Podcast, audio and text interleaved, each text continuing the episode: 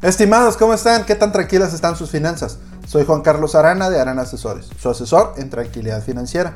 El día de hoy les voy a platicar sobre cómo ahorrar en impuestos con seguros. ¿Tienen 5 minutos? Ya estamos en la recta final del año. Empiezan a pagar aguinaldos, ya pasamos el buen fin, pero también debería ser la época que empecemos a planear las finanzas personales. Este es el momento ideal para planear una estrategia fiscal y poder tener un ahorro en abril del siguiente año que toquen las declaraciones anuales. Esto es porque en abril del siguiente año se presentan las declaraciones de impuestos para el caso de las personas físicas, ya sea con o sin actividad empresarial. Y hago esta aclaración ya que todos los empleados formales también pueden presentar declaración anual de impuestos.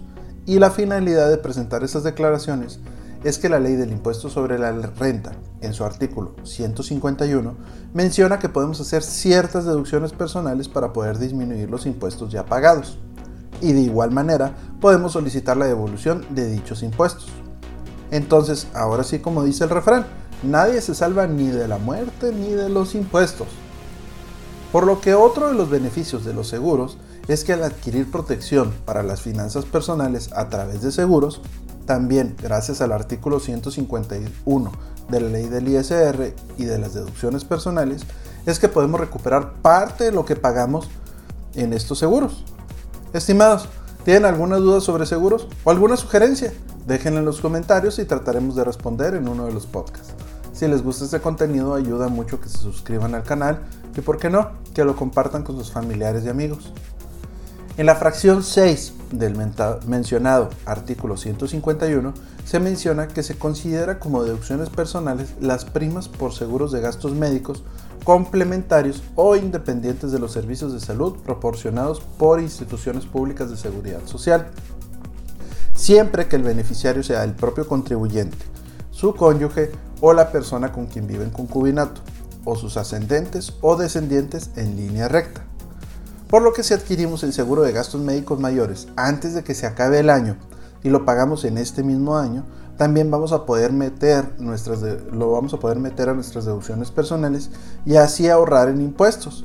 Vamos a suponer que contratamos un seguro por el que pagamos 10 mil pesos y somos asalariados. Si nuestra declaración de impuestos, si presentamos nuestra declaración de impuestos en abril del siguiente año, vamos a poder recuperar cerca de 3.500 pesos de esos 10 mil que pagamos entonces estaríamos protegiendo las finanzas personales en caso de sufrir un problema costoso de salud y estaríamos ahorrando 3.500 pesos de los impuestos ya pagados gracias al seguro de gastos médicos mayores.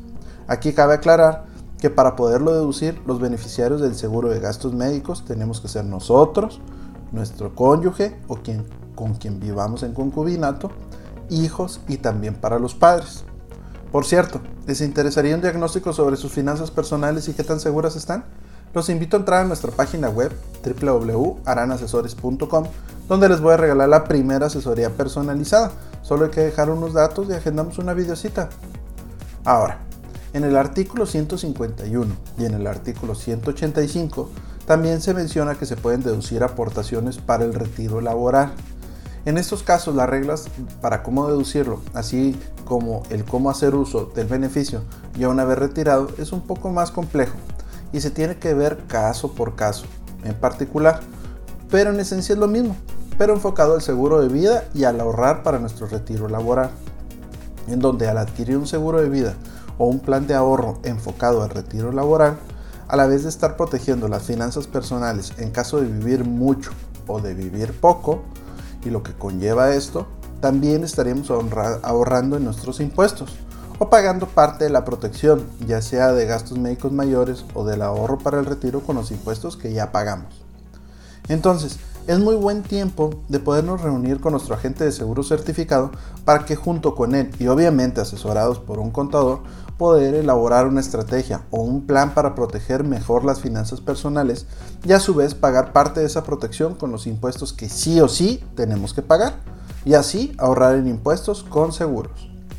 Estimados, si quieren saber qué opinan mis clientes de mí o de otros temas que ya vimos, nos pueden encontrar en YouTube, Facebook, Instagram, LinkedIn, Twitter y podcast como Harán Asesores. Y como cada semana, les pido una disculpa, porque si antes les pasaba esto y no estaban protegidos, era por desconocimiento. Ahora si les pasa, es por gusto. Les deseo unas finanzas tranquilas.